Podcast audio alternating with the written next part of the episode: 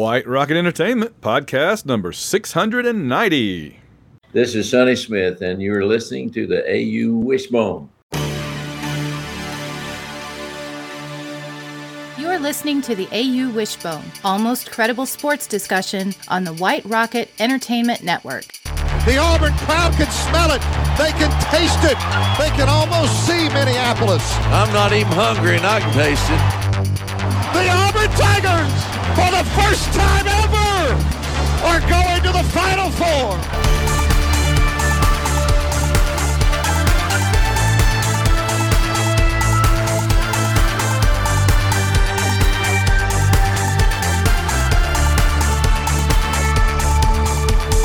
From the Palatial White Rocket Studios in Southern Illinois and Eastern Virginia, it's the, uh, what is this? It's the AU Wishbone podcast, John. How are you doing? I'm doing well, Van. How are you doing? I am your host, Van Allen Plexico. I'm joined as always by my co-host. I'm John Ringer. We've been changing up the beginning a little bit, a little, a little less formal. It's the off season, right? You know, can't roll out the big gun every time. No, no, just kind of being a little casual because we are here just to talk about what's going on in Auburn sports this week, as we do every Monday night slash Tuesday morning. For those of you listening on the pod and uh, off of the uh, the podcast feed, and uh, we've got a good bit of basketball stuff to get to tonight. Not a ton of football, but we'll kind of poke around in it. There has been a, there have been a few things around the SEC, as we like to say, that we can talk about. But uh, but first up, what is new with you, sir? Just uh, you know, enjoying the basketball season and the uh, the so far mild winter where I am. yeah, we're about to get snow, so good for you. Yeah, the basketball team, that's one of the things that we're going to talk about tonight in just a minute, is that they really have um, given us reason to be happy again after. I mean, they really only played one bad game, honestly, but it was the Georgia game, unfortunately. But um, but I think that just goes to show you that uh, on the road in the SEC, you you can't take anything for granted, right? You got to be at your top of your game every every twice you know twice a week, basically.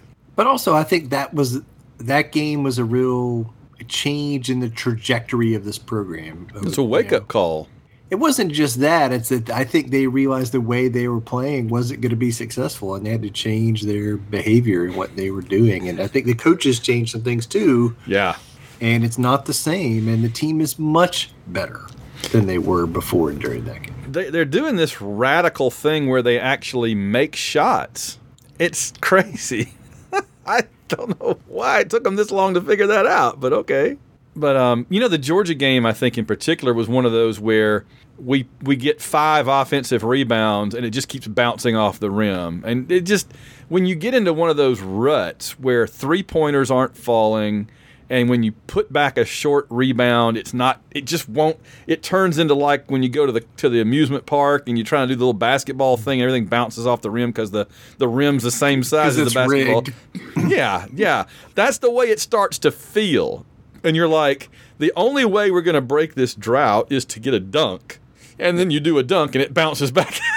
you know, it's one of those things. It made me think about some of the football teams we've had over the years and discussions we've had on this podcast about manufacturing offense. Yes. And about how we can't just do can't just run a couple plays and get stuff. You have to you have to manufacture stuff and it has to be this big production and machine just to get a few yards. And and yeah. that's at the, early in the season, that's that was a, the offense on the basketball team. Yeah, it, it really it, it gets like pulling teeth sometimes. You just think how how can it possibly be this difficult just to get a shot? If then other times we turn around and and everybody's making three pointers and looking good. So, um, but it, it did seem like I'm I'm sure that there are things that they are doing, and we're getting much deeper in this than I intended to here in the offset. But while we're talking about, it, let's just finish this conversation for a second. I'm sure there's things that they are doing to set up um, to run an offense to to get people open to make shots. But there's also the and then the shot goes down part of it, and it just seems like everybody, except maybe KD, is is doing better at that. It's like it's like they sacrificed the chicken to the voodoo god, you know, and and now it's the shots are falling. I would say we're having the right people take shots and from the mm. right locations mm. and they have changed the playing rotation and kind of the ball distribution a little bit, so we're not taking as many bad shots. And I also think some players on offense have a little more confidence right now than they did back then. I think that's another part too. Well, Wendell certainly kind of, and with reason, kind of got dipped down, I think, a little bit, but he's come roaring back. He's just, I mean, he we talked about it before, but he has really become the closer. You know, you, you, you get us any kind of lead with two minutes to go, and you just let him dribble around until they foul him, and he's going to make the foul shots. He's just almost automatic. I think he missed one the other night against LSU or whoever, but he's just automatic. So, um, and yeah, I noted on Twitter the other day that it, it just seems like they've fallen into a rhythm where Janai, Wendell, and Flanigan together, those three, when when the when the back's against the wall, those three seem to be able to to do something, to make something happen when nobody else can. Now, somebody said, well, you know, what about Jaylin Williams? Yes, but Jaylin seems to be better at the early part of a game. He seems to kind of get the ball rolling, comes out, he makes a three pointer, he gets a good rebound, good offensive rebound or something. Jaylin has a really strong first half presence. He's good in the second half, but not the way he is when he comes out at the beginning and kind of takes it over. Then those other three guys are kind of the ones we lean on at the end. And so it's kind of like they've worked out this formula almost. I don't know if they're even conscious of it but they got that formula. So um, that you know that goes a long way. And then everybody else kind of plays their role too. We've we've talked about this before, right? Um, Bruce's teams always have those role players, those guys that come off the bench, give fouls, uh, make a few really inc- important clutch shots when they have to. You know, going all the way back to Horace Grant and um, um, Malik Dunbar. Yeah, those guys, none of them were like NBA superstar lottery picks, but you put them out there in critical moments and they're just reliable. They'll they'll defend, they'll rebound, they'll make a key putback or something. You know, they're we've always had two or three at least of those guys on every Bruce Pearl team. It seems like going back to like 17, 16, 17, 18 and and um and we've got them on this team. It's true. But they've also reduced the playing rotation from where it was in the non-conference schedule, and they could talk about injuries and other stuff, but we're not playing Chance Westry anymore, and I don't No. think he's going to play No. this year. Well, he does have a legitimate injury issue there, so that's I don't yes, want to I don't want to throw him under the bus. I think he I'm had not, I'm not either, but I'm telling you, he's practicing. Okay. So it's not a thing where he's in rehab and not practicing basketball. Okay. But I think they're holding him out so he can be fully healthy, but also because the rotation can't be 12 guys and be successful. I think they figured out he, you know, wasn't at a place where he was as good as he was, you know, in the in the overseas trip. And we have some other veteran guards. And then additionally, uh, you know, I think Traore's and Cardwell's minutes have gone down a good bit. Um, and they're still playing, but more is just kind of give the other guys a, a breather for a few minutes. And I've I've been surprised at how how few minutes Dylan Cardwell has gotten. What's up with that? Because when he does come in y- on the defensive end, you know he's in because he commits manslaughter when he has to, and that's good. That's a good thing. And when he gets a dunk, oh, he takes the roof off the place. So he he he's very emphatic when he's in and gets a chance to do something. But I guess just play by play to play, minute to minute, he's not as all around solid as as he's Broome. not as good as Broome. It's a, it's a little bit like last year where he wasn't Yeah. as good as Kessler. And so every minute with Kessler out was you were losing something. And it's the same now. Broome has really picked it up over the last couple weeks and yes. he's been very strong. And Double uh, doubles, double doubles, all up and down the aisle. Yeah. And Traore hadn't really done hardly anything until was it what, what was our most recent game? LSU. South Carolina. Oh, South Carolina, yeah. He had a good game. He had a pretty good game in the second half. I thought. I was like, wait, who is that? It took me a minute because he just hasn't played much this, you know, in the in the SEC since they started the SEC part. And I think it was good for him to get some confidence so he can come in and be kind of a spark. But also, I think South Carolina was a good matchup. They don't have a bunch of strong, physical, talented big guys, and so he could he could make some moves on people. So Before we get into the two games, there was one little football related news blurb I wanted to pass along. I'm sure by the time that people listen to this podcast, probably on Tuesday or Wednesday, they will have seen it or heard it. But it just was breaking, I think, earlier today, is that we knew that Stan White had retired as the color analyst for the Auburn football for the Auburn Football Network. Remember those days? mm-hmm. And um, and so we found out today that Andy Burcham's new partner in the booth will be who? Jason Campbell. JC, number 17. Oh, number 17 on the jersey. Number 1 for the for that era for that era in your heart, right? As a great quarterback. We loved him. And he's been part of the broadcast team, been doing some halftime stuff and everything. So mm-hmm. I'm excited to see uh, excited to see him in the booth. Oh, uh, I mean, he he was one of the few quarterbacks in Auburn history to play all four years. Now, Stan is the only one to pretty much go wall to wall four year starter. He's the only one as far as I know. Jason had to contend with competition in certainly 2001 and to a degree in 2002, I think. Yep.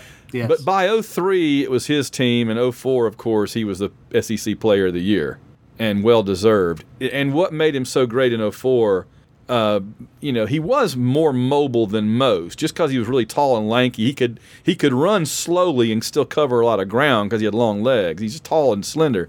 Uh, he, he's, he's he's always seemed to me one of our most tall relative to thin quarterbacks we ever had. Usually quarterbacks that are that tall are more like beefy. Think about Cam. And mm-hmm. quarterbacks that are that thin are smaller, like a Brandon Cox or something. But he was really tall but kind of slender, but he could move. He could get outside the pocket yep. and move when he had when he had to. And um, but the thing he could do that we had not really seen an Auburn quarterback consistently do for a long time before him was he could come out and uncork the bomb. And the receivers he had in 03 and 04, well, really 02, 03, 04, those receivers, he was there at the right time because he had people to throw the ball to. And so between Obomanu, Aromashodu, Mix, and of course Courtney Taylor, he had several tight ends that were reliable. And so he had so many, and then of course he had Cadillac and Ronnie Brown and, and, yes. and, Trey Smith. He had so many weapons around him, but he could get the ball to them, and that's not nothing, right? I mean, we've had a lot of quarterbacks that couldn't do that. But he could he could drop back and uncork that long bomb for a touchdown. I mean, we we probably had more like 60, 70, 80 yard touchdown passes with him than every quarterback for the previous 20 years before him combined, honestly. You're probably right. He was very good. He had good touch and he had good connection with the receivers. Like they were on the same page. Yeah, and he had some good ones, man. Oh, what a, that I've always said that was probably the best receiving core. We've had some good receiver rooms over the years, but I think that was number one. I, that would be my Absolutely. number one. There's another there's another question that we like to you know ask for our our listeners and for the patrons too. Um, tell me a better wide receiver group than the one Jason had in 04, and it kind of bled over to, to, to Cox in 05 a little bit. Um, but I mean, Courtney Taylor, Devin Aromashodu, Brand, uh, Ben Obomanu, uh, Mix. There were a couple of others in there that I forget. Those are the ones always come to mind. Those running backs, Cadillac could catch it back. Ronnie Brown was a great receiver out of the backfield. We had some good tight ends in there. I can't ever remember the tight ends, but there were some. Who? When did we ever had? I mean, I know that Cam had some good receivers, but I felt like Cam kind of went a long way toward helping them be really good. it didn't hurt having Cam Newton, uh, you know, with the threat of the run and everything. But I just felt like that was that was a great bunch of receivers. So anyway, he's going to be our radio guy, a color yeah. analyst, and I'm looking forward to that. So look forward to hearing him this fall. Absolutely. Hopefully he'll have something good to. Heck, Stan was like, "Yeah, I'm done." to what we saw the last couple of years, but I don't blame him. But uh, hopefully, he has something good to to commentate on. All right, so the basketball team, as we were saying, after the I want to talk about the two games, but first, after the Georgia game, um, we understand they had a team a player meeting Mm-hmm. And there were two things that were stressed at that player meeting. One was having better communication. Uh, and so apparently, in practice, ever since then, they've really worked hard on communicating with each other on the court and kind of helping each other out. You remember during the Georgia game, it came to seem like everybody was on an island and nobody they weren't on the same team. They were all just kind of out there playing one on one, and that's no way to win a basketball game. So communication was one thing, and the other was I was they were saying they that some of the players, and I don't know who it was, but you can probably make a few guesses. Some maybe the younger ones, right, um, or newer ones, needed to learn how to accept constructive criticism. Apparently, they weren't didn't some of them didn't like being told what they were doing wrong and they've kind of like confronted that and dealt with a little bit. So when you can solve two issues like that, that's usually a good sign, right? That's a good thing. in, in any organization, it's tough to hear uh, things that you know that aren't great, right? Yeah, you could yeah. be better at this. You Yeah. could do your job better this way, or you could change and or don't you know in the future let's not do it this way. And and but also like that you need to communicate better with your coworkers and the people you're working with and the people you're doing a job with. And so i think those are tough things but they're recipes for success things. And I, mm. they, you're right they weren't doing those things. Everybody It's- thought they knew what they needed to do and and didn't need to listen to the coaches and that and you could see you could see in those early games they weren't communicating well. We saw a lot of failed fast breaks and a lot of defensive breaks downs where guys weren't communicating and stuff. And that's gotten way better. Way better. Yeah, some of the plays where you have to complete long or very challenging passes, they weren't even close to doing that. Like, you know, when the when the point guard and the guys running the running down the court are in sync, it's just smooth. You know, think of all the times that Jared Harper could connect with one of our big guys for a, an alley oop dunk. They weren't anywhere close being able to do that. Wendell'd throw it down there and there wouldn't be anybody there or whatever. Go, you know, sail out of bounds or nobody would be there. But they've they've done that a few times now. It seems like they're kind of coming around, you know. So um, one other little tidbit before we get into games. Um, it was noted during the South Carolina game that Auburn really needs to root for Arkansas because our our only Category One high ranked win so far was against Arkansas. And Arkansas, dang it, they went on a losing streak and almost took themselves out of Category One. And if they had lost, the, you know, when we were playing South Carolina, they were playing somebody pretty good. I remember who it was. If they had lost it, maybe Missouri or something, if they had lost that game, they'd have dropped out of Category One. We wouldn't have any Category One wins. So fortunately, they won, and they're clinging by their fingernails to it. But um, and and, and I do realize that in a in a few weeks. It's not going to matter as much because we're going to be playing Alabama and Kentucky and Tennessee and everything. But for right now, you know, no but if arkansas knocks off a couple of those yeah, good for us. Yeah. it is good for us And well, I mean, because you know that that that was that Goodman guy that does basketball ratings doesn't even have us in the top twenty-five yet, still. And I I think probably part of it he hates Auburn because, as we said last episode, everybody hates Auburn, but also because um, we don't have the quality wins. You know, we've we've beaten a lot of teams that are beatable teams, unfortunately. Well, I'm glad we beat them, but we haven't really, you know, who have we played honestly? And it's a Yeah, fair, I- it's a f- fair thing. It's fair, but I mean, I also think like Auburn's a good basketball team. We're Yeah. a top twenty basketball team, and the SEC is pretty strong. And uh, you know, again, it'll it's one of those things like it's nice to talk about right now, but it'll all get settled academically before it's over. So, It will. I, you know, we keep being told how great Alabama's offense is and, and Tennessee and everything. And I, you know, they may very well kill us. I don't know. I make no warranty toward that. All I'm going to say is I am looking forward to seeing what happens when we put our defense out there because I don't think they've played much. Maybe they have, but I don't think they've played many teams yet that play defense like Auburn does. I think you're correct. And both those teams, I mean, Tennessee and Alabama are top five teams in the country right now. Yeah. They're both really, really good, and we get them home and away. Is Tennessee right now a better team than they were when we used to just beat them every every time the last two or three years, three or four years? Maybe Because I, I haven't gotten to watch it. they're definitely better than they were last year. Yeah, I haven't seen them play yet. They're one of the few teams I just haven't ha- just happened to not have caught yet.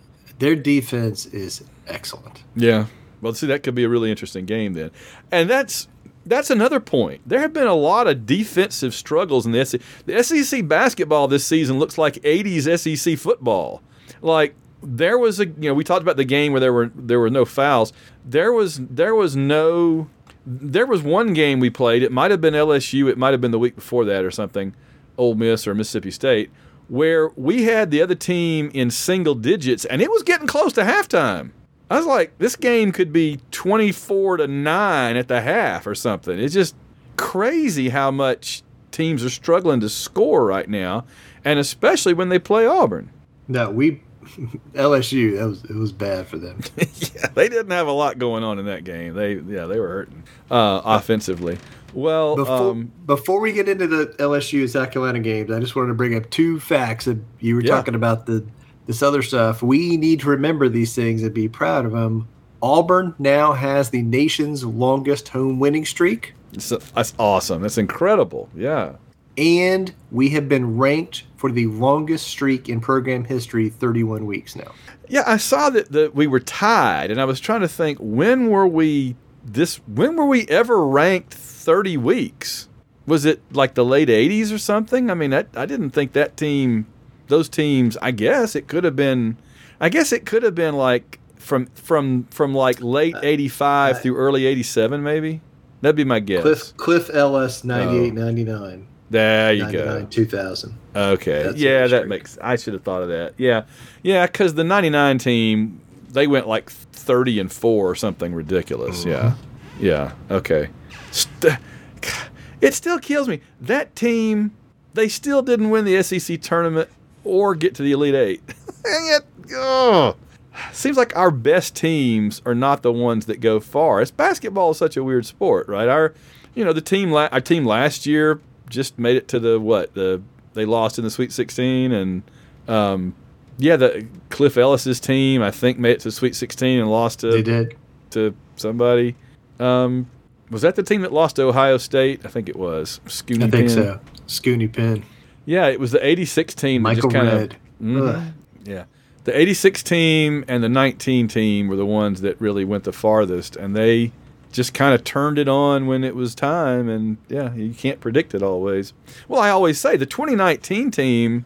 They were a very, very ordinary Auburn basketball team until almost the end of the regular season. They needed some miracle plays to beat Georgia and a couple of other very mediocre teams that season. And they kind of they they were limping toward the end of the season. Remember, they lost to Kentucky by like 30 right before the end of the season, like a couple of weeks before the end of the season. And they limped out of the regular season. They somehow, I think, won their last couple of games in the regular season. And then when they got to the SEC tournament, and we say this over and over, tournament play is guard play. And it was like Bryce and Jared went, It is? Oh, cool. and they just became otherworldly. They owned the SEC tournament. That game with Florida was one for the ages, man. I mm-hmm. we were all out with my wife's family and everything. We were at a like a pizza place that had a bunch of games and stuff to play, you know, out, a lot of tables and all. And they had the Auburn Florida game, that tournament game, up on like a little TV, and I was just like transfixed. I'm like, yeah, just one more second, just one more second. I couldn't look away from that thing. That was a dogfight. And then, and then after that, that team just didn't look back. They got a little wind under their sails. They didn't look back. Just took off. Man. Um, yeah, so this team continues to be good enough to build on what last year's team, and to a certain degree the team before, were able to accomplish.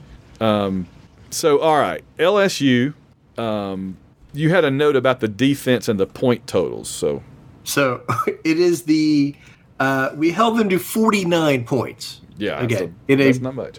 not and a half in the entire game. It is the lowest point total allowed by Auburn in an SEC game since the 2013 game we played against Alabama, Oh, yeah. um, where um, where we beat them 49-37. That was a oh, ugly, low-scoring game. But that's a rock uh, fight, as they say. I was gonna say we've had a lot of football matchups with higher scores than that, and so and that was Yeah. a long again. ten years since we've held an SEC team to that low point. Yeah, I, some of that was us, and some of that was them. I think. Sure. Yes, but and the other part of the defense thing that I, and I want to talk about is a lot of times I think Bruce Pearl gets ripped for kind of not being a coach that micromanages and people think he doesn't coach the team. He just rolls mm-hmm. the ball out there and recruits guys. But part of auburn's coaching staff and that what they do really well is scouting opponents and making game plans. Yes. And we so we talked about it a lot Preach. earlier with the arkansas game and the zone. And this exact thing happened with lsu we had they had seen florida have success against lsu right before and we knew the Florida coach Golden was, you know, one of Bruce Pearl's guys, and they had watched that film and understood what uh, Florida was trying to do, and then they just took that and took it to the next level against them, and they. In that game and in the South Carolina game, just like the Arkansas game earlier, we talked about was a great game plan. We had a great scattering report, and we were prepared. They had prepared the team to take advantage of the weaknesses of the opponent and execute in a way that, that gave us the best chance to win. So I, I found the box score for the Auburn LSU game the other day. At the half, LSU had 21. 21 at the mm. half. They'd kicked they they'd scored three touchdowns before halftime. 32-21 sounds like an Auburn LSU game, honestly. that was what it was at the half, so um, and 35-28 in the second half. So that does sound like a, a football game. But uh, but yeah, no, there's no doubt that um, that, that I mean, you know, we've got some really good assistant coaches. We, you know, between uh, senior Flanigan and um, junior Pearl, they both do a lot of scouting and, and stuff like that. And they really seem to be doing a really good job. So I'm afraid we're going to lose one or both of them to being a head coach before too long. We'll see. It could happen. Yeah.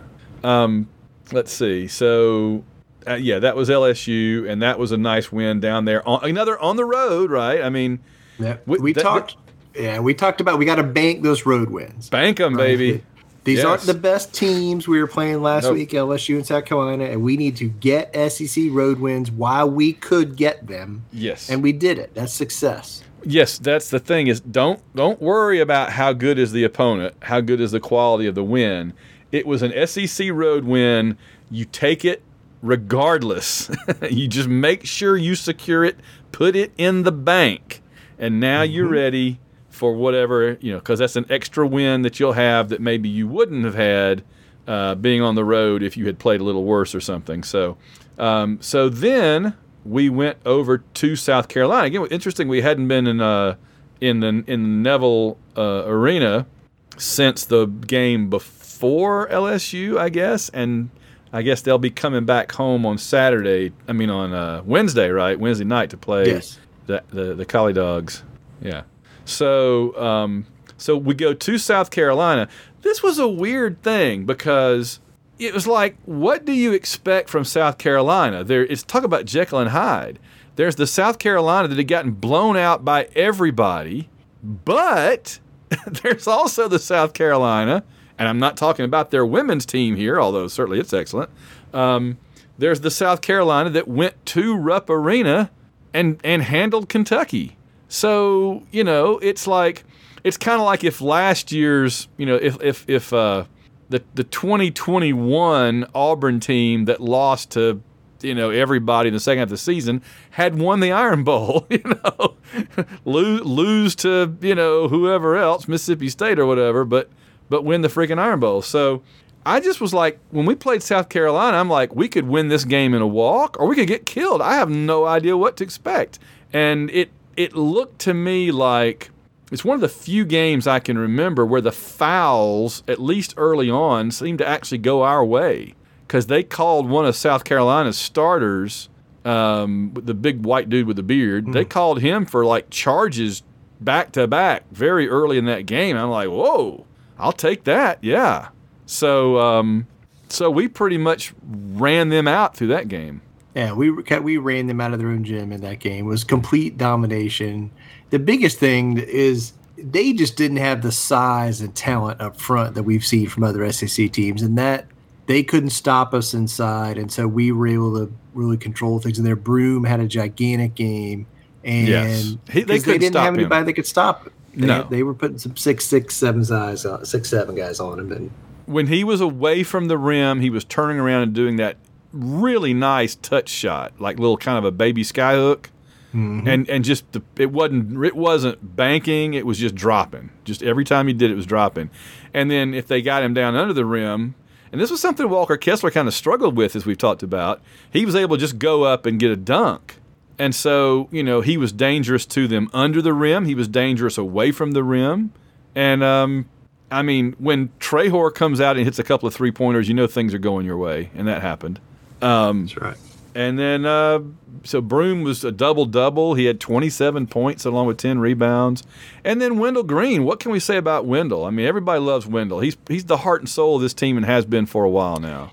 And, and he's turned his play around since that Georgia game and Yes. been one of the better players in the whole conference. Yeah. But I think there's no doubt, like these other guys, Broome, Flanigan, Jaylin Williams, they're you know they're important, but I think Wendell is is the the difference. When he's good, we can beat anybody, Mm-hmm. and when he's not good and having a bad day, we're in trouble We against can good teams. lose to anybody. He's the straw that stirs the drink. I was going to ask you this. It just came to me out of nowhere, but I saw something about this other day, and it just made me shake my head and laugh.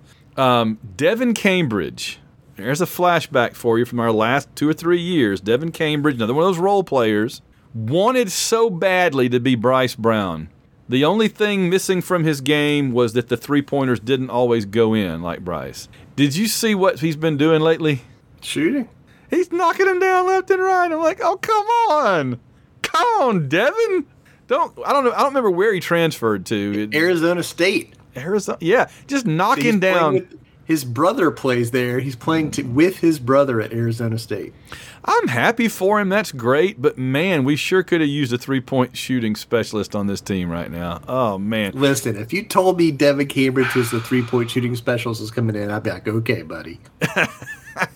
But he's doing it. I, is it just the Pac-12? Does it just make everybody Is better to go? Pac-12 defense. I don't know. I, I it's like a, bo- just- the bone. We it's call it the call it the Bo Nix effect. It just makes you better on offense to go out to the Pac-12. it- it- maybe it's just he's at a better place playing with his brother. He's happy. He's confident, and maybe it's maybe he's you know done some work you know with some coaches and they've given some more confidence. I don't know, but he's, he's I'm happy for him. Well, good for Devin. I wish he could have done it while he was at Auburn, but okay, we'll take it. All right. So, and then I do. I mean, I, I asked you that last week, and I'll ask you again. Is it time to talk to your children about KD Johnson? What's the what? I mean, he's he he has the want to man, and we love him, but he continues to struggle offensively. He can every now and then we get a little burst of what he's so good at, but he seems to be the kind of guy that if he runs into a brick wall, instead of looking for a way to go around it, he just runs into it again and again, thinking he'll knock it down, and it doesn't always. Sometimes it knocks him down. Yeah, he again he's not have as good a season as he did last year, um, but I mean he does come in and help play really good defense. I mean that's the other like we've been talking about offense a lot, but Allen Flanigan's been playing great defense, taking out the other team's best big wing players. Mm-hmm. Oh, been playing great defense on their guards, Yep.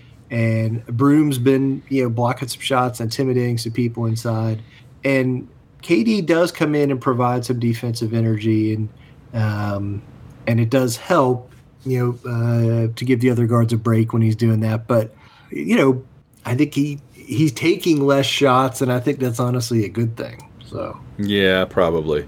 You know, we've said it before. There's not any tens on this team, but there are sevens that on some nights and afternoons play like eights and maybe close to nines, and that's sometimes good Well, enough. and they're experienced Yes. sevens. You know what I'm saying? There's a big. It's a more. It's mm-hmm. honestly a little bit more of an old school basketball team from 15 years ago, where you have some guys that they haven't all been together the whole time, but they've been around college basketball a few years. Oh yeah, yeah, and they had last year to play. You know, we talked about this before too. That um, when you get good as a program, you start losing players after just a year or so. You know, the the 2019 team was mostly guys that had played together two or three years, Yes. and so you've kind of got to combine really good talent for that year with a core that's played together long enough to have chemistry and experience. And if you can kind of put all that together, but that's why that's why every good program doesn't tie for the national championship every year because you know a you have to have just that exact combination come together which may not happen twice in a decade if that and and then and then and then b after you get that then you got to have luck and you got to have good guard play and you have to not lose to New Mexico State in the first round. And there's just right. so many things that have to come together and go right to, to get where we want to go. I mean, it's, you know, so. Oh, A- And some of it is rock paper scissors. You Yeah. have to get the right matchups, and you know the you sometimes you get the wrong matchup like Miami. So That's right. You know, in when in football after 2004, there was this prevailing attitude. People were like, "Ah, we'll just come back and do it next year. We'll just come back and get them next year." And I remember thinking, we're going to be a completely different team next year, and you know, we may not get back to the position of play for the national championship for for 20 years. We don't know. And um, you know, you have to do it when the opportunity is there. And as Auburn fans, we know way more often we haven't than we have. And so, but yet six years later, there was Cam, and then uh, three years after that, there was the Nick Marshall and, and Tre Mason. So you never know. And so, you know, the 19 team had a couple of things go against them, but we might not get back in that position for 20 years, if ever. We might do it this year. We might do it next year. You just don't know. So you got to be prepared. Um, what else around the SEC do we? Let's we've got an around the SEC in in, in football and stuff coming up later, but I won't, I won't play the sound effect. Um, the only thing I think is we're going to talk about the games coming up in a minute. I mean, there's Alabama's undefeated. There's three teams that have one loss: Auburn, Tennessee, and Texas A&M.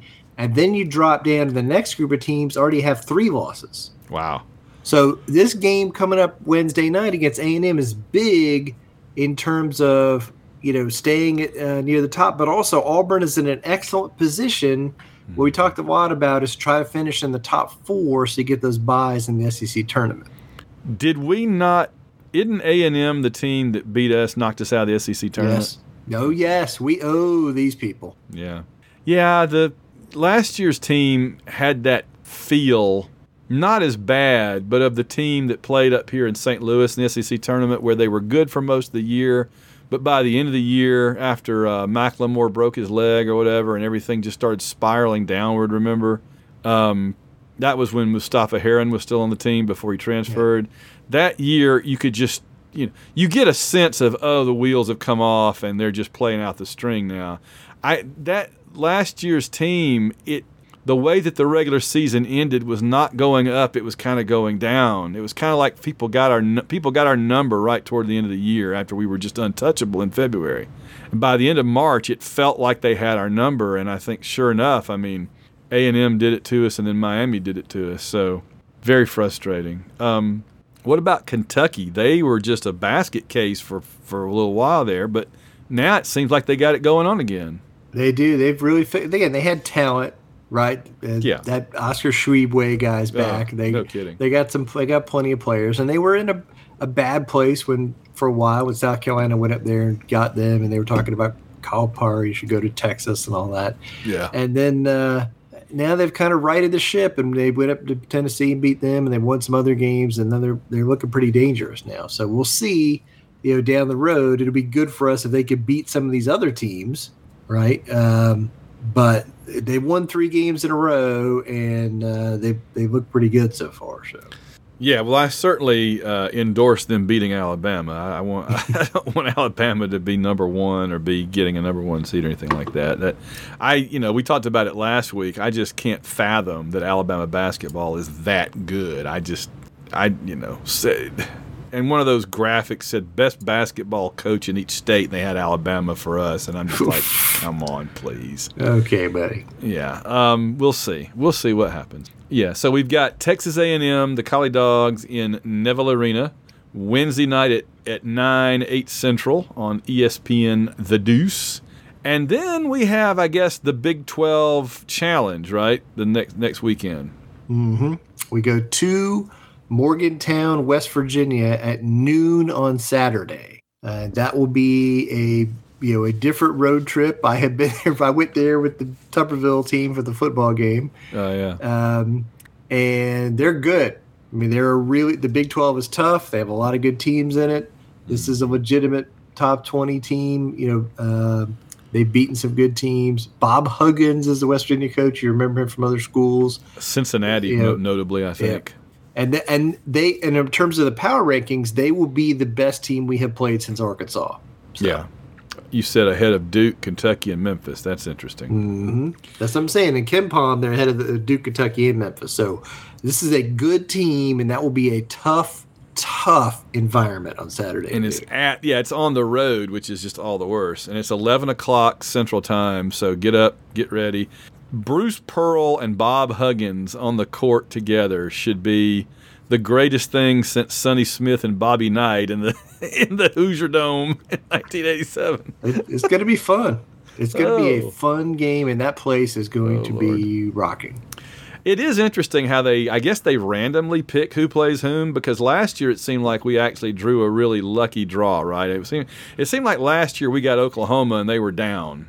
Right. I think it's somehow based on like projections of, of the projected rankings. Right. and they thought we'd be good and Oklahoma would be good, but Oklahoma was bad. Hmm. And this year they thought we'd be down a little bit. West Virginia would be kind of more middle of their conference, so that's who we got. We're not playing. Hmm. And then, and the interesting thing, I'm and I'm looking forward to this. I'm going to be honest, is the Big 12 challenge is going away, and we're going to have a ne- in the future. There's and there'll be a basketball SEC ACC challenge. Oh, So interesting. so we're gonna play, you know, UVA, North Carolina, Duke, Virginia Tech, NC State, all those schools. I'm looking forward to it because uh, I'll be able to go to those games, and those will be fun matchups. Did, did, did you say we'll be playing UVA? You oh, lied yes. to me. Release the hounds. I was doing this mainly for the release the hounds part, to be honest. with Listen, can you imagine if they We'll rele- if they do minute. the the first time they do the SEC ACC challenge schedule, and it had what if it has like UVA coming to Neville Arena? you. Oh, oh, oh, good. Look out! Goobly goo. Look out! That, yeah, that, that, that, that that would have the potential for, um, yeah, I just don't even know where that would go. Um, so that, yeah, that's cool. And then, you know, I guess we're not getting TCU and Kansas, who both seem to be pretty good right now. And Kansas Can- State. and Kansas State is very yeah, good. so, I guess it it's could be worse. They're they're good. Okay. All right. Any other basketball thoughts on your top of your head right now before we thank the patrons?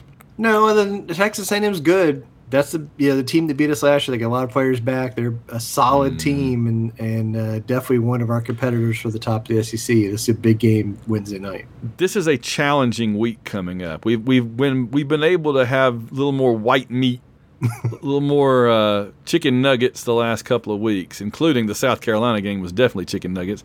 But uh, now it's getting a little tougher, a little stringier, a little gamier. Yeah, get ready, get ready, get ready. All right, so you're listening to this program without commercial interruption thanks to these fine folks. If you want to join their ranks, go to www.auwishbone.com and click on the big orange button to become a patron. Among your benefits you will receive, in addition to having this show continue going, is that you will get to be part of the um, the March Madness uh, brackets that we do every year when we get to the end of the basketball season coming up.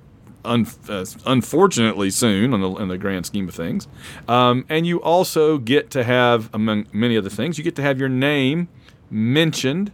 Oh, by the way, I did send out another batch of hardcover signed Auburn basketball books last week, I believe. People have been telling me they're getting them, so that's really good. If you if you ordered one and you have not heard from me, please check in and make sure if you haven't gotten it yet, because I think everybody should have theirs by now. We we've sent out a raft, a truckload of signed hardcover basketball books. Um, so- if you are a patron, you are entitled to order one.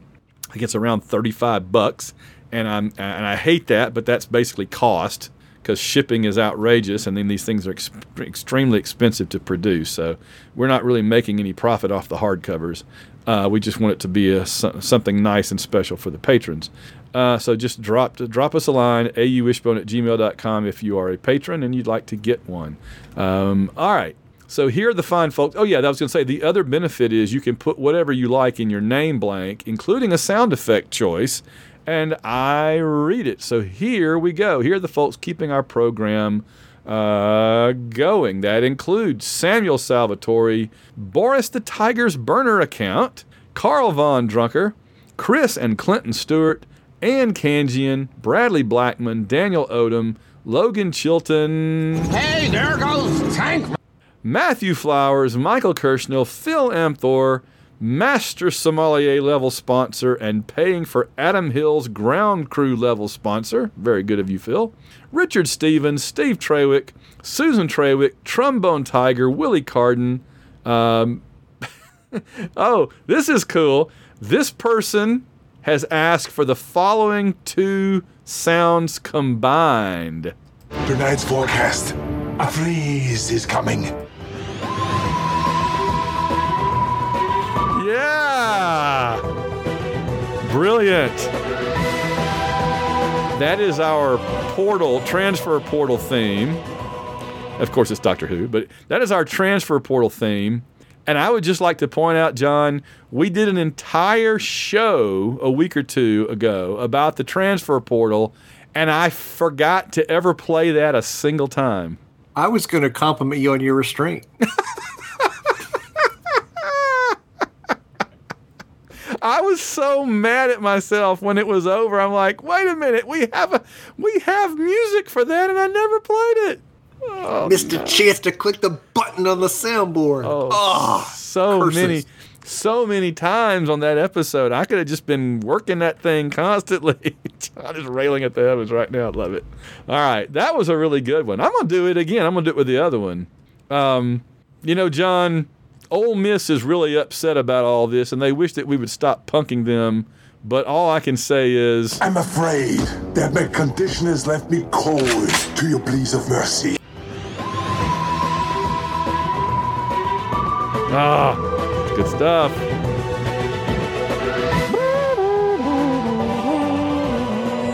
Good stuff. Can't get enough of it. All right, continuing on. Basketball season plus the basketball book a winning combination since 2022. I think so too, and I appreciate it. Ben Bloodworth, Cam Newton seamstress. That's a new one. Interesting.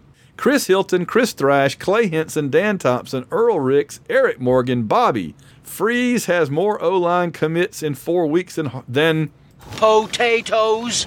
had in two years. Uh, oh, Mark says insert your random clip. Ah, God, you know what? I'm just gonna. I don't care. I can't get enough. Freeze. Freeze. Ice. Freeze. Icy. Winter five frozen. Icy. Freeze. Winter ice. Ice. Freeze. Winter. Winter. Freeze. Cold. And that's Frosty. to try to make up for last week. Just I am all right now. Thank you very much, Mark. Uh, Jacob and Robin Fleming. I think that's Mark. Catherine England, Kevin Smith. I kind of have to guess who people are when they when they dedicate their uh, their namespace to fine.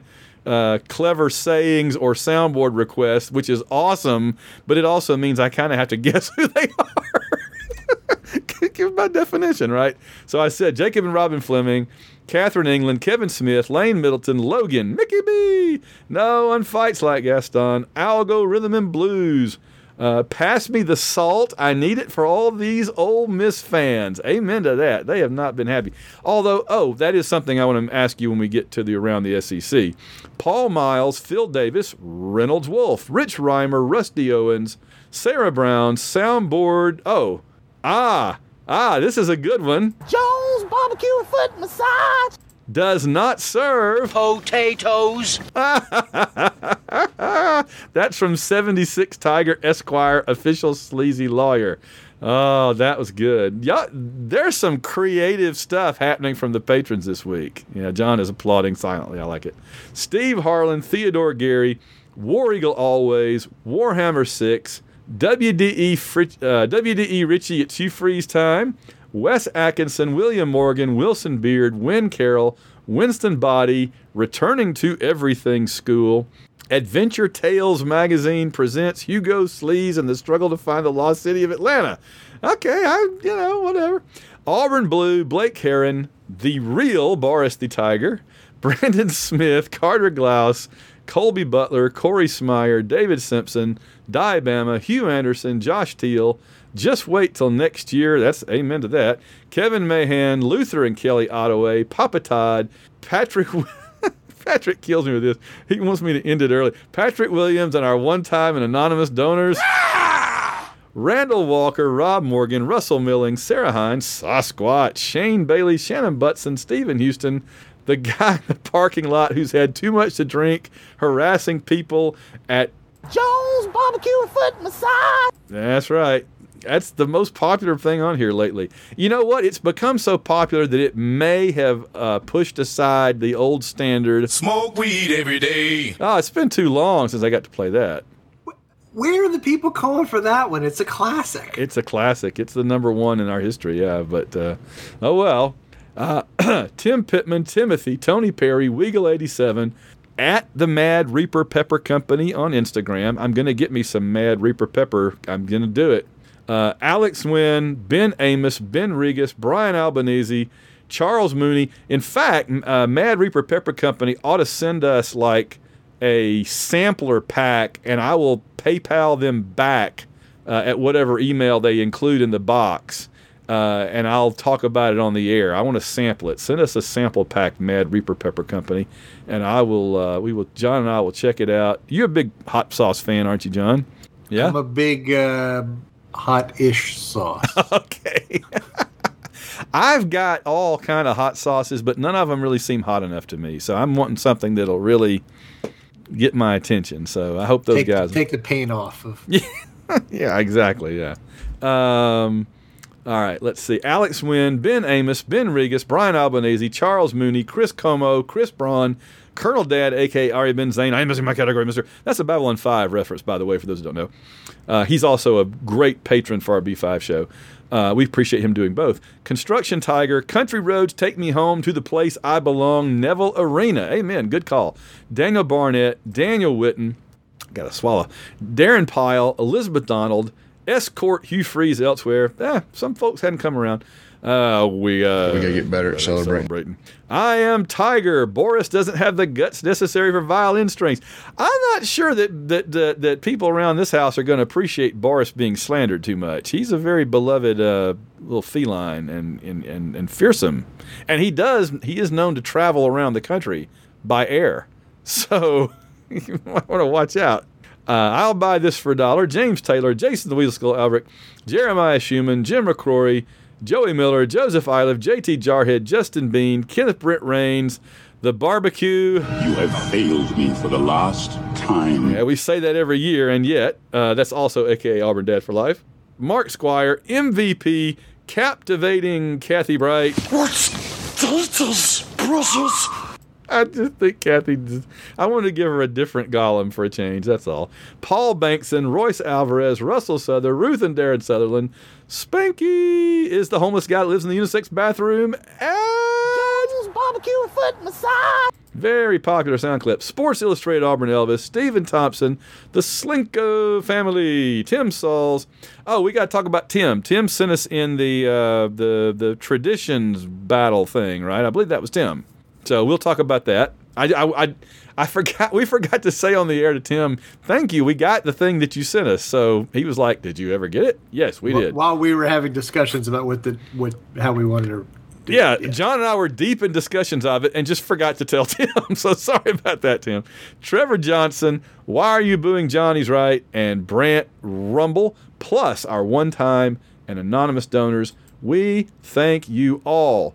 Go to www.auwishbone.com. Uh, let's see.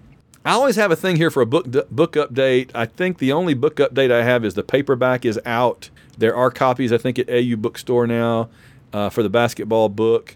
And at some point, John and I are going to get to working on the next special Auburn book. We always have one kind of in the in the queue. Uh, you want to play guess the game? Jared's back. Bring it on. All right, he is back from assignment with this week's episode.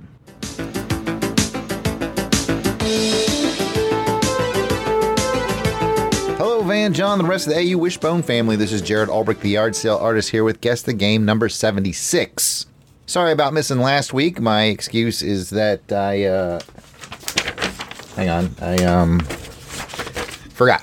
All right, so I think I am caught up again on the send ins. If I missed you, uh, it's not personal. It was my mistake, so please don't feel bad about poking me and saying, hey, I sent you one and you missed it just let me know and we'll get that going. But for now, we're going to go back to the uh, Jared well of plays. And I found kind of a fun one for you here. I'm interested to see what you do with it. I'll stop talking. Let's play it. Can he get his third touchdown of the quarter? He'll give it a shot. Easy into the end zone. Touchdown, Auburn. Has three scores here in the first quarter, and Auburn up with 6.59 to go. All right, guys, I'll see you in the hint file. Okay. Wow. All right. Let's. The announcer was. Was that Rod? Believe so. Which means. It, it, it was funny because often in the games that we get on here, Rod is more excited. His voice sounds slightly different when he's just like, "Yeah, we're winning in a cakewalk here," you know. And it sounded like we were winning in a cakewalk. So Rod was just kind of like, "Yeah, hey, how's it going? I'm all it's all good." it just didn't sound Again, when like somebody him. scores their third touchdown of the quarter, it's a cakewalk. Yeah, it yeah. So I you know, let me see if I can play that the game part of it again. I think Jared was right about here. I'm just gonna fast forward it. The uh, Jared well of plays. And I found kind of a fun one for you here. I'm interested to see what you do with it. I'll stop talking. Let's play it. Did he get his third touchdown of the quarter? He'll give it a shot. Easy into the end zone. Touchdown, Auburn. Has three scores here in the first quarter, and Auburn up with 6.59 to go. All right, guys, I'll see you in the hint file. Home qu- game, Home game, first quarter. three touchdowns in the first quarter. Yeah. So somebody got off to a super hot nuclear start. Uh, ideas. Got to in my mind, it's got to be a running back. I don't think we've had three a receiver catch three touchdowns in the first quarter. No, you're right. Unless it's the So- quarterback throwing three touchdowns to three different. But he didn't say. It didn't sound like he was laying out It the sounded like somebody carried the ball in three he did. Well, So uh, Tre Mason in the SEC championship game or against Missouri. Um, could be, I don't know. could be. I don't know that he scored three in the first quarter. I, I was thinking that like our, it seems like one of our first touchdowns in that game was that incredible pass from Nick Marshall to uh, one of our receivers that caught it stretched out, fingers in the end zone, running Yeah, sideways. yep, yep.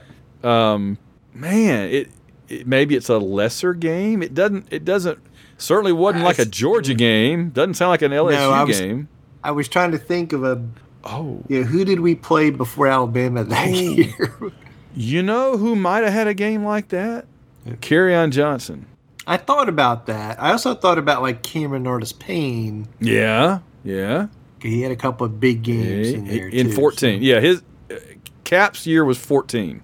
That was the year he so I did was all just the. thinking about a 14 game where Um, he came out and carved somebody up. Or something. Okay, the the team we unexpectedly railed in 14 was LSU. Mm-hmm. That was the year we absolutely blew doors on LSU. Just everything worked. So my my guess then is going to be Cameron Artis Payne. Uh, 14 in, LSU. Uh, 14 LSU. All right, I, I'm I'm gonna guess. I'll go the other way. Then I, it, it may very well be. I'm gonna go the other way. I'm gonna say. I'm gonna say. Uh, on Johnson against. Oh, is he still on the? T- who who scored all the touchdowns against Purdue in the bowl game in 18? Was it all throwing through the air? I Stidham had a bunch of those, but we we scored like a million points on Purdue in that game. Just trying to think of games where we scored a lot. Well, you know what? There was Stidham in 17 up here against Missouri. We blew him out. Mm-hmm. And 17 was all right. I think it's going to be one of those. You you take Cameron Artis Payne, 14 LSU. I'll take on Johnson, 17 Missouri, and let's just see. All right. Because I mean, I like I, I'm 50 50 on that, honestly. And it may not be either one, but I'm 50 50 on that. Okay, guys, get rid of the bleeps and give it a listen. Can he get his third touchdown of the quarter? He'll give it a shot. Easy into the end zone. Touchdown, Auburn. Boobee Whitlow has three scores here in the first quarter, and Auburn up 20 to nothing with 6.59 to go. Okay, I'll see you in the answer file. Boobee Whitlow. But Boobee Whitlow. Boobee Whitlow. When the heck did Boobee Whitlow? Uh, all right, what? So what? 18. What? Right?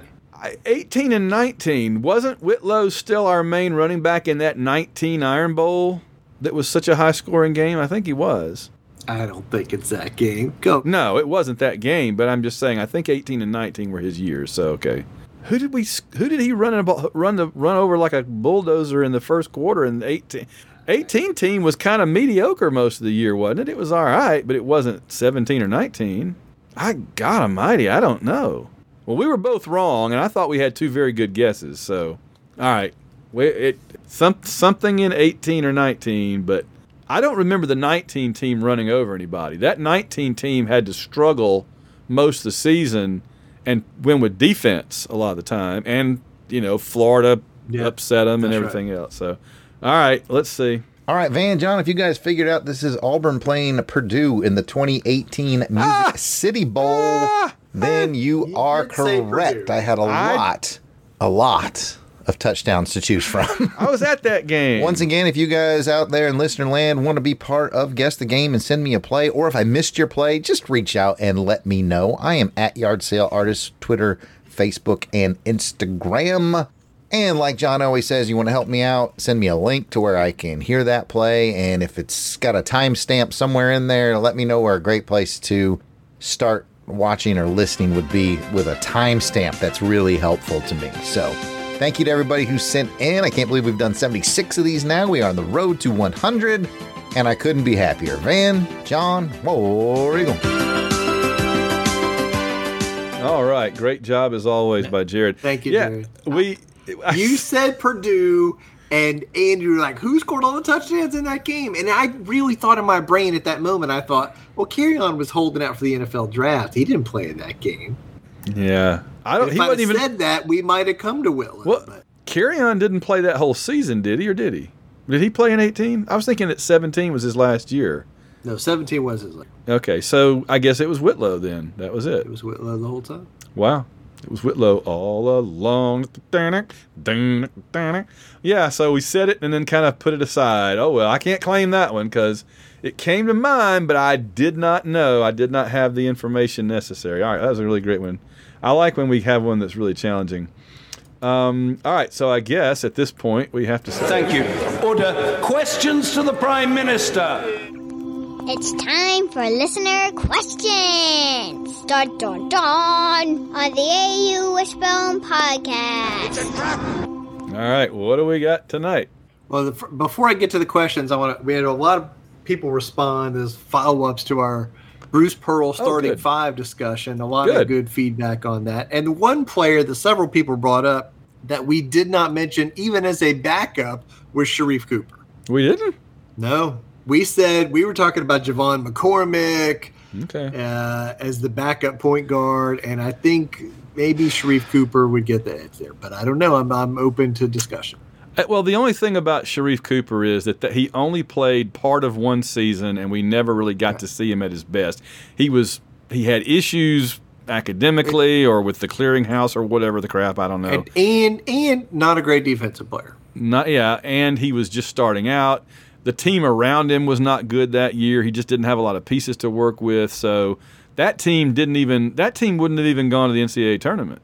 It was on probation or whatever, so it didn't get to do anything. But it if it had been eligible, it wouldn't have gone. So um, yeah, that was kind of the worst team we've had in the last four or five years. So I just didn't think of him because of that, probably. But I know he's a good point guard, and he's certainly raw talent. I wish he could have stayed around a couple of years more and and and uh, you know kept growing into the position.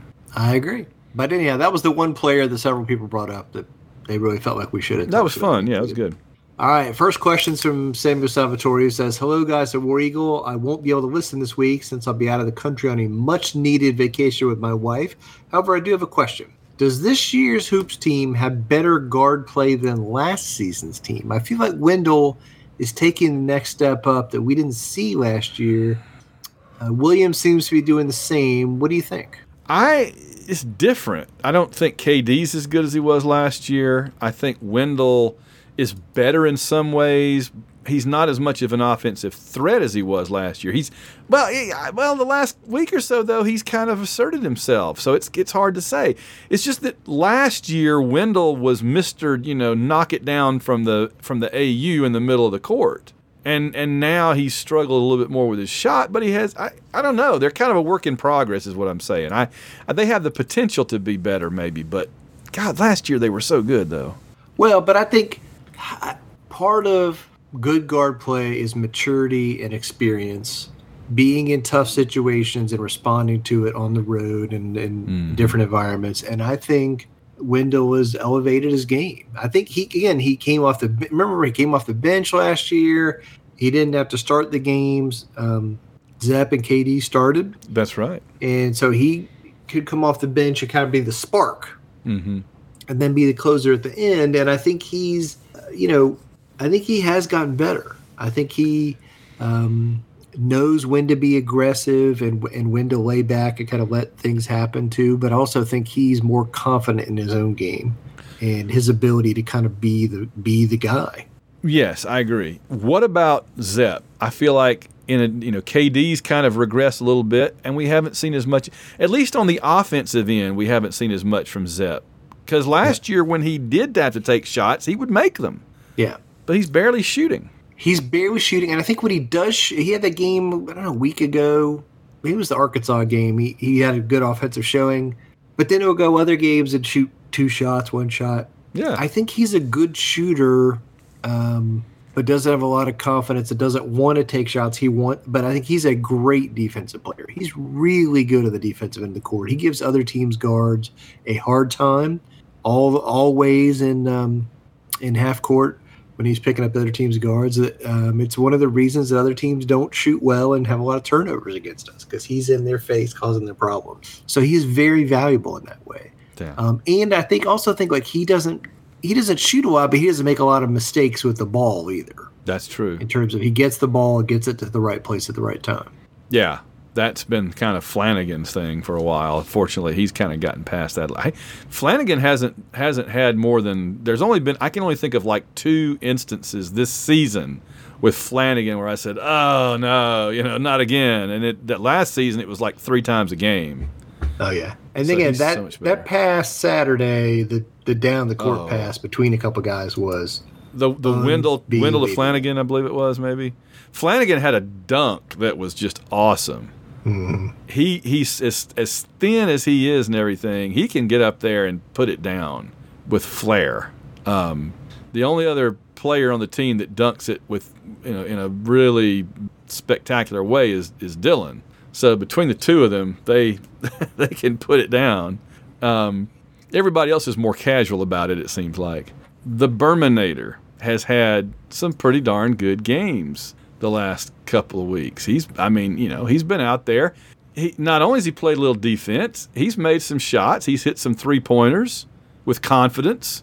He even hit a like a running two or something there. I mean, when you can get everybody playing at that level, and there's a couple we still need to kind of elevate up to that level, that that does bode well. So that that that seems good.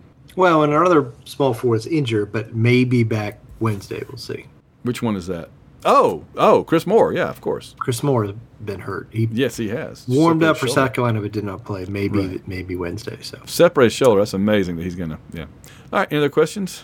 Uh, one or two more. Then this next question is from Bill Miner, who says, "Guys, in light of our upcoming trip to Morgantown, I have a fun question for you to ponder. For Auburn basketball, what would be some fun road games for you to see them play, either because of the opponent or the venue? Mm. Where would you like to see go to a road game to see Auburn play basketball? I've never been to the Arkansas campus at all, football or basketball. It would be neat to go see them play at Arkansas. I think just because it's got a good reputation and somewhere I haven't been before. Um, All right. And I've never been to Vanderbilt's basketball arena. I've been to the football stadium, and so it would be kind of neat to go in that place before they ulti- inevitably tear it down. Oddball arena. Yeah. I, I would again out think outside the box here. Anywhere. Okay. Okay. I mean, you know, I eventually if we do this SEC ACC challenge, we may get to play them at Cameron, but Cameron. you know, we're not going to get a ticket to that. I could say that. Yeah, Um, good luck. Uh, yeah, that's a good luck. That'll come in the same envelope with your Masters tickets. hmm I would love, but that would be, you know, uh, again, if we go to UVA, I could tell you I'm going. Um, Yeah, so, well, uh, but I mean, there's some other great basketball arenas, right? I mean, uh, you know, uh, love to go, like, see us go play at Villanova in Philadelphia, right? That'd be, yeah, be neat. Um, y- you know, if if we do get to go, if we do play them, play Virginia in in uh, Charlottesville, y- you know why Auburn would win that game? What? Because Scott Wilson! that's that's it. That's why. Um, I, you know, I think uh, some other you know great smaller basketball arenas. Like I don't want to go to Gonzaga. That's a high school ar- a gym, but um, you know, I think there's some other great arenas around the country. I, I mean, UCLA Allen- maybe or something. or- UCLA or Allen Fieldhouse at Kansas. Um, Yeah. You know, I mean, the Dean Dome would be fun to go That see would a be game cool. there. Right? You know, so I don't know. I, um, those are the ones that come to mind immediately. I mean, even like you know, to play like I think we played uh, in Madison Square Garden at some tournament where Bruce was here, but that would be another cool place to see this team play. So Oh yeah, yeah. We're not that far from Kansas's campus, actually. I mean, in the relative scheme of things, we just have to cross Missouri, and we're right there. It's right on the edge, on the other side. We're on one edge. We're we're just beyond one edge, and they're just beyond the other. So, as we discovered on our, I didn't know.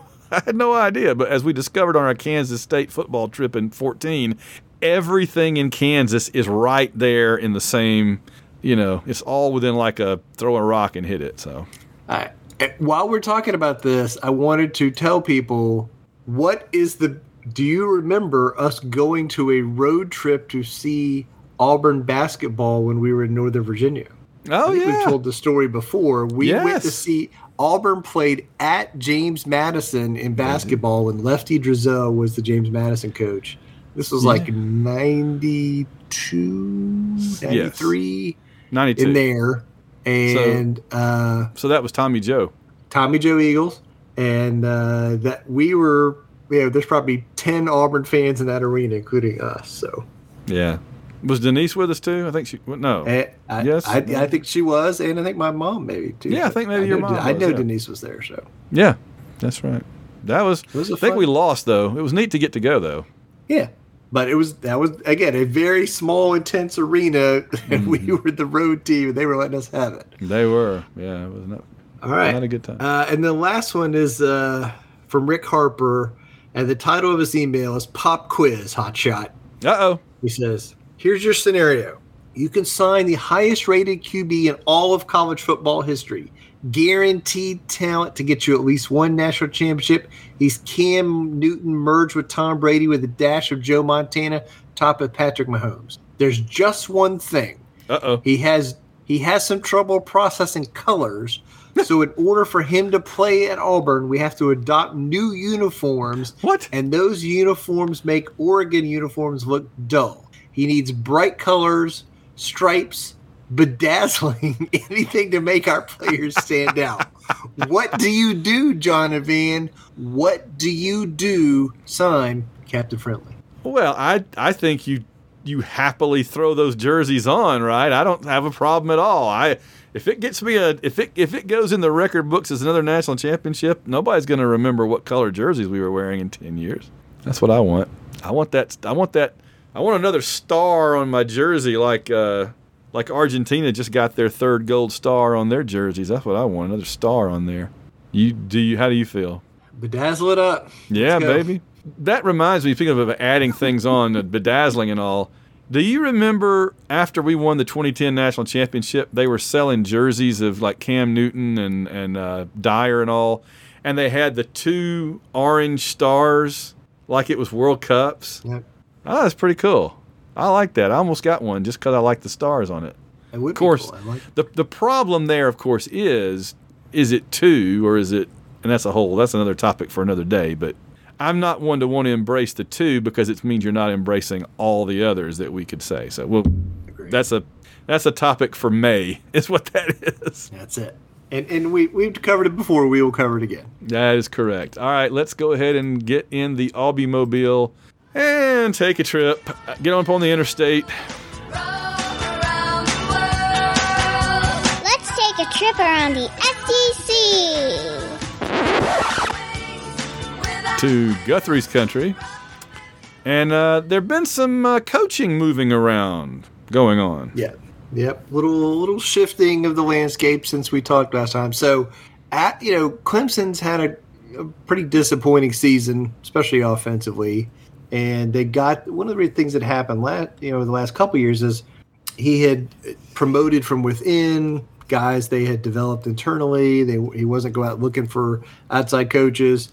Well, Clemson got rid of their offensive coordinator and hired away uh, Garrett Riley from TCU as their new offensive coordinator. It was a big move from Clemson to improve their offense in the future. Um, I'll just say I hope he enjoys the same success at Clemson that he did against Georgia in the in the championship game at TCU. he ain't paying, he ain't playing Georgia's defense every week. No, nobody Um, is really, except us. So then TCU responded by stealing Arkansas's offensive coordinator, Kendall Briles. That's seems Arkansas then had to hire an offensive coordinator, and they looked around and they hired a guy named Dan Enos, who had been an offensive coordinator uh, at a couple places and had been at Alabama. And he's infamous as the guy who, after the, I bowl game, championship game, whatever, one year when they, uh, he basically like uh, cleaned out his office at three o'clock in the morning and, and took a job at Miami or somewhere. And Saban came in the next morning yelling like, "Where's Dan? Get him in here!" or whatever. And the guy was like already had just cleaned out his office and emailed HR, Florida. and he was 300 miles away when before Saban knew he was going. Whatever. That's, I love it. I love it. I love it. That's good. I, I, it'd be especially fun if he stuffed a couple of national championship trophies in his in his trunk of his car on the way down the highway. Where are those trophies? Oh, Dan, dang it. That's cool. It's like a Burt Reynolds movie out of there. It is, but I also think like for Arkansas that we play regularly, it's a step down in OC. I don't think he's as good as Briles, and so I Yeah. think their offense is taking a step backwards. Five and seven, Um, Arkansas. Here it comes. hmm And then uh, Ole Miss, you know, got a couple of other quarterbacks in the transfer portal. They added Oklahoma State Spencer Sanders, who we talked about and who I'm not sold on. Right. And then they added a backup quarterback from LSU named Walker Howard. Walker Howard is the son of Jamie Howard. Jamie Howard, Heisman Trophy for us. Yeah, I was gonna say the best day in Auburn defense history, Jamie Howard. Yes. And so I can't wait till Walker Howard throws an interception against Auburn's defense. Oh my goodness! Oh my goodness! Um, but they and they still have Jaxson Dart, so they have all three of those quarterbacks on their roster now. But yeah, for those that don't know, Jamie Howard was the quarterback for LSU under Curley Hallman. That was the guy dealing out all those interceptions in the infamous 1994 interception game that we have dissected on this program in depth back during the quarantine period. Basically, if LSU had run a quarterback sneak for one yard on every play, they'd have won the game. Instead, they continued to throw the ball, and we ran multiple interceptions back for touchdowns and won. and that was his dad. Wow. I there's so Jamie Howard had a kid and the jokes just write themselves. I'll let you folks out there make your own jokes about that. Okay. Um I oh I, I can't even I'm getting jokes in my mind now and I can't say them on this program, but you can just kind of make up your own jokes. I'm sure John appreciates that I don't say them. Um I'll tell him after the show is over. oh my god! But yeah, it was just weird because we were just laughing at Ole Miss for not getting hardly anybody in the transfer portal, and all of a sudden they go out and get like two top, it, in terms of who's available, two of the top quarterbacks. What the heck? I guess it's just that's what Lane Kiffin does, right? They're going to go seven and five again, eight and four again with uh, with a good quarterback or three, and and nothing else. Somebody's going to be unhappy there after spring practice. Oh, yeah. we'll see. You got it. I mean, now Howard is younger, right? He's just like a freshman. He's the he's the younger guy. He could be there a couple years. But I'm sure you Spencer don't. Sanders is a one year guy. so- Yeah, yeah. But I'm sure you don't leave LSU to go to Ole Miss to sit on the bench, which is what he's going to be doing probably. Uh, he'd be sitting on the bench at LSU because Yeah. their quarterback's coming back as well. So Uh, now, all right, our last couple of things. Um, in fact, I think we've What? got something on here twice. So, what is the deal with the Florida quarterback and the NIL and all that? I saw that in the news, and I was just like, I don't know what this is, and I don't have the desire to go look it up. So, you tell us what was going on with that. So this should be a story that makes you feel better about Auburn's NIL operation because we're not doing this stuff. Again, the Florida coach and it's been a little shaky, and now the NIL has been a little shaky. So this is what happened. They recruited a basically a five star quarterback, and he signed with Florida recently. Um, his name is Jaden Rashada. Okay? Okay. he was supposedly you know recruited to replace Anthony Richardson, who's leaving early to go to the NFL. And supposedly he was told you're getting this amount of money from NIL over a four year period, and the money that he was supposed to get at the beginning here has not materialized. And and it sounds like the full deal he was promised was not going to materialize. And the number that's been thrown out there that he was told he could get over a four year period is $13 million. Good gosh.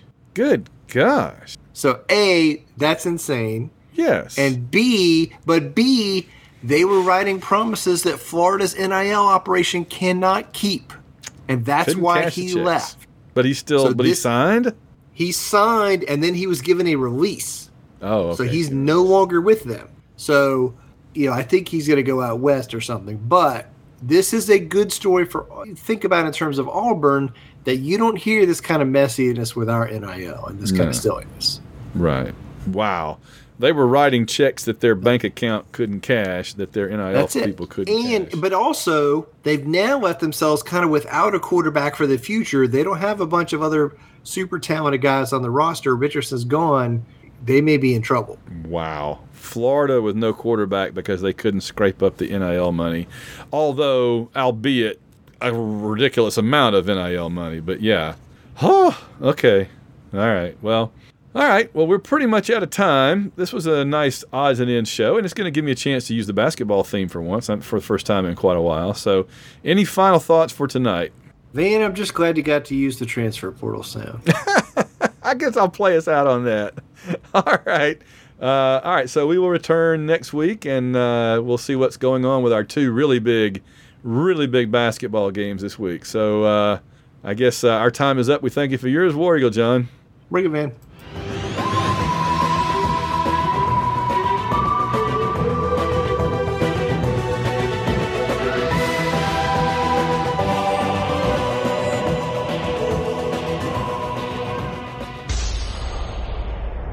This has been a White Rocket Entertainment production.